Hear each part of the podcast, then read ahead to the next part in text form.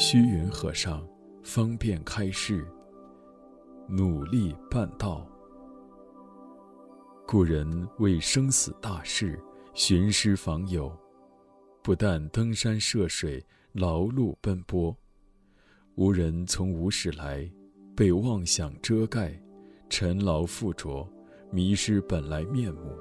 譬如镜子，本来有光明，可以照天照地，但被尘垢染污埋没了，就不见光明。今想恢复原有光明。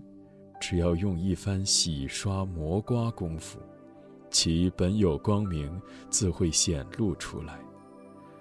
吾人心性亦复如是，尚与诸佛无二无别，无欠无余。何以诸佛早已成佛，而你我现在还是生死苦海里的凡夫呢？只因我们这心性。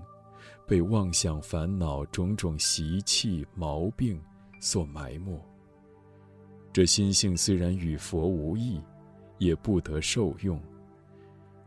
今你我既已出家，同为佛子，要想明心见性、返本还原的话，非下一番苦功夫不可。古人千辛万苦参访善知识，即为要明己、功下士。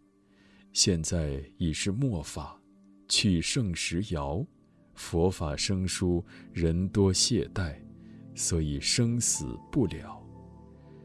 人既知自心与佛相同，就应该发长远心、坚固心、勇猛心、惭愧心。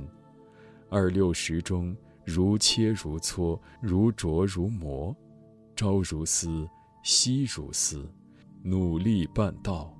不要错过时光。